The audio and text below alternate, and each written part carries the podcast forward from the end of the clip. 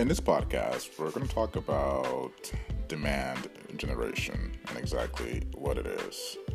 In other words, we're going to talk about the generation of demand for a business's product and or services. And generally, this is accomplished through a gradual, comprehensive, and holistic process that usually takes time because what we're doing is trying to create demand to generate demand for our product or services. Now, it's usually the case that when we begin on this process, this is generally, usually, a product or service that people may not be readily aware that they need. Or it may be the fact that people do know that they need it, but the goal here is to simply have them come to us to inform them that we offer this product and or services and thus we are hoping to generate demand from our target group. So we're just going to go through a couple of key ways or some ways to actually create and or generate demand. So in my last podcast, I talked about lead generation. And if you listen to that and you're fairly familiar with demand or with marketing, you're probably asking yourself the question what is lead generation as opposed to demand generation? And that's a very good question. Demand generation identifies potential prospects based on their initial actions and takes them through uh, sometimes a lengthy nurturing process. So, generally, in the with demand generation, we are perhaps in the process of also educating the prospective client, our prospective customers, in order to make them qualified leads. And the hope is that we get a better conversion when our sales team or when we uh, reach out to them. With lead generation, those people already know and already need our service. There is no education process or lengthy process involved in helping them understand the products and or services that we offer. So a prospective customer who we are hoping to uh, get as a lead already knows what we offer and thus comes to us. So, for instance, they come to our website, they fill out our form, they see that we offer a product that they're looking for. And so they either call us and then we engage in conversation, or uh, they fill out our form simply by coming to our website. So from that, we have a lead. But you can understand how the differences between the two require different strategies. Uh, to learn more about lead generation, you can certainly go through my blog and read about that, or go through the prior podcast just to get a better grasp of it. But here we're going to talk about just some key strategies and tactics to towards lead uh, towards demand generation, and please make sure that you understand what I've just discussed as regards the difference between lead and demand generation. It's really important as we go through the um, next steps here. With demand generation, one key way that I like to utilize with our clients is giving away free stuff, giving away our best stuff. And this comes down to content. And so we want to give away information. And this kind of is similar to lead generation. However, it's slightly different because the information that we're giving away is information that's designed to educate and lead the prospective client along and towards the understanding of what they need and what we provide. So, by giving away stuff, we're giving away content, uh, uh, a free offer, promotional campaign. Um, and the goal of this is, for the most part, to create a sense of trust between that audience that we want to engage and our brand. See, we need a reference point. And so, this process of uh, tit for tat offering something of value, which I talked about in a prior podcast regarding lead gen, um, is a way to create a reference, uh, something to base our future uh, steps towards a relationship on. And by giving away information or content that educates the customer, and as the customer consumes that information and it becomes clear to them that we offer what they may not know that they need yet, but we offer something that they do need. In that process, we are planting the seed necessary for demand generation. So imagine that we are in a particular space, let's say um, home repair, uh, the structural repair of a home's foundation. Now, if we are in the demand generation space, then we are probably wanting to offer a specific process in the structural repair for a home's foundation that the customer may not be readily aware exists or that they need. So perhaps uh, the customer is aware that they need that they need some sort of fix to their home in terms of uh, a structural repair, but they're simply looking for whatever repair is out there. Now, let's say that we offer a patented system. Well, in order to communicate, in order to help the customer understand what that is, so that they can want it, we have to educate them. And we can only educate them through information, through communication and messaging that helps them reach that acknowledgement, reach that awareness. Another very important strategy in this process of demand generation is to provide a tool, something that just helps our customer, our particular target group, um, engage with their challenge. So, for instance, something as simple as let's continue with our example of a homeowner perhaps looking for a structural repair of their home.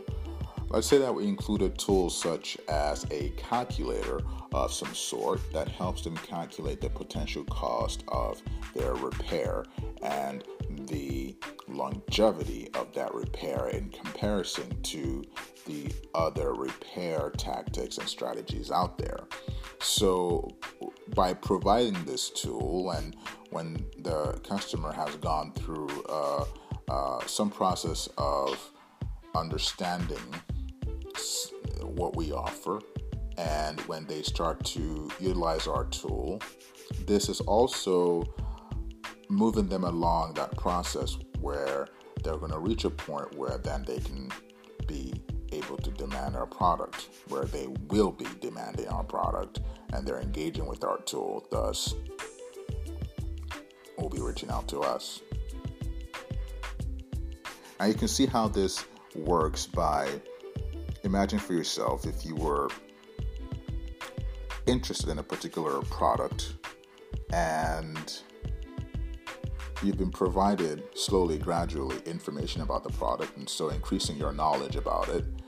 And along that step, along that uh, that journey, uh, also um, you are able to play with the product, you're able to touch it, you're able to feel it, you're able to interact with it. That is a process that increases your interest, that piques your interest more so in that product whereby at some point you're going to want the product, demand the product, or more importantly, ask for the product as opposed to a similar product. Now, on this other step um, or this other strategy, this is one that really works quite well depending on the particular products or services that uh, a client is offering. But here, uh, we want to piggyback on people who are already in our space. So, for instance, partnering with others who are in our industry uh, and holding webinars or holding talks at our local um, business forums and just uh, using others who are in our industry to introduce that product or service. Because the audience is people that already know that the audience in those forums, the audience that come to uh, these forums, are people who are our target market. These are people that uh, probably that we want to engage. However, we don't we we haven't been able to engage them yet and by piggybacking, by partnering with our peers in the in, in the industry, it gives us an opportunity to present our products and services in front of an audience that is relative, that is very similar, that is our customer. By partnering with our peers in the industry. It just gives us access to people who need our product. So, and an example. So imagine we have an industry like, uh, let's see, we have an industry. Um, let's say we have an industry of uh, of builders, skyscraper builders, so big commercial uh, builders and they're holding a forum about implementing safety practices and safety standards in elevators. And so let's say that we as a company we are offering a better type of elevator system. Okay? So there you and I know if you're listening to this podcast, you've been in an, an, elevator. You know how it works. You know everything about elevators. You can go in there, you press a button, it takes you to the floor. So, however, this uh, if you are a company offering a different type of elevator service, now you need an audience to present this to. So, partnering with industry peers can help you and expose your products or services to the audience that you certainly want to reach. And so, for instance, let's say that you're this new elevator that you're offering relies on levitation. Now that's a wild idea. That's a very wild idea. But let's say it relies on levitation. Having access to an audience that's already using elevators, you can see how much more receptive they would be to a better, much more softer and easier ride for their customers who use elevators. So the exposure you can get to this audience who are apt to be receptive to your product, well, it certainly increases the chances of them engaging you in business as opposed to you going out cold and trying to advertise via TV or radio. and plus it's quite cost effective.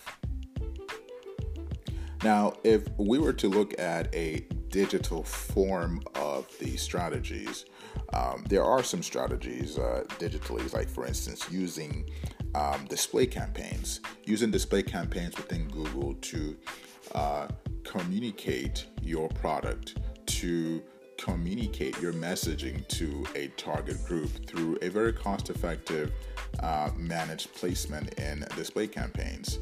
Um, so, this is basically using Google and the Google infrastructure and the Google network to get exposure, to get your brand out there, to basically, um, you know, maybe whether you're using video, video or images or um, text to simply get impressions, get impressions, get impressions, create opportunities whereby people come to your site and learn more about the product that you're offering. And that's um, one way. Another way that's very, very good is through remarketing. So, for instance, coupling the managed placements uh, in display campaigns, which is using the, Google network to um, create impressions and you know just put your brand, put your uh, messaging in front of people, uh, coupling that with remarketing, so that we can then reinforce brand awareness. It's like when people see your ad and see your uh, logo and see a consistent message with remarketing, they'll see it again, again and again until they engage you in one way or another, whether that be coming to our website or uh, uh, filling out a form or simply engaging with our, our, our product or service and so in, in, some way or another. Remarketing basically is uh, an ad that will follow them wherever they are. So let's say that they go onto one website they see your ad, they go to a different website, they see your ad. If it's a target group, you're to pique their interest. And also in a on the digital space, um, we can also use Facebook's lookalike audience. And if you're not familiar with these digital aspects of demand generation, it's something that um, you certainly want to look into lookalike audiences allows you to uh, define a target group and then let an algorithm find similar groups, similar people, people who are similar to the groups that you've defined, and show them the ad. So it uses algorithms to find similar people who may be interested. So that's something that you, we certainly want to engage. Uh, it's a strategy that we certainly want to engage because it is cost effective and allows us to ex- get exposure for our products and services. And lastly, one of the most important things that um, uh, that we want to do as far as demand generation is really uh, it's it's it's a point I talked about earlier, and uh, actually one of the first points I talked about. It's really um, providing informative content, educational content that informs our target market, our audience, of what the benefits are of our products. This requires actually investing in content. Inbound marketing is a huge part of a successful demand strategy and content creation is at the heart of inbound marketing. Last but not least, email marketing. So when people engage you through your website, they're probably going to provide some information of theirs, email, whatnot. With email marketing, it allows us to keep in contact, provide further education, and be able to continue a communication that leads towards a relationship.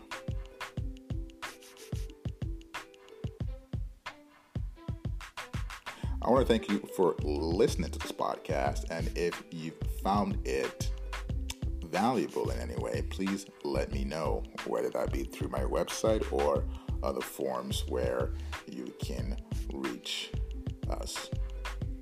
The website again is sambuno.com. That is spelled www.sambuno, S A M B U N O.com.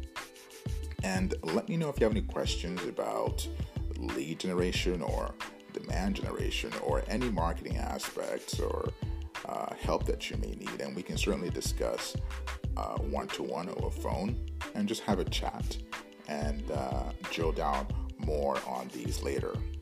Thank you so much for listening, and until the next one.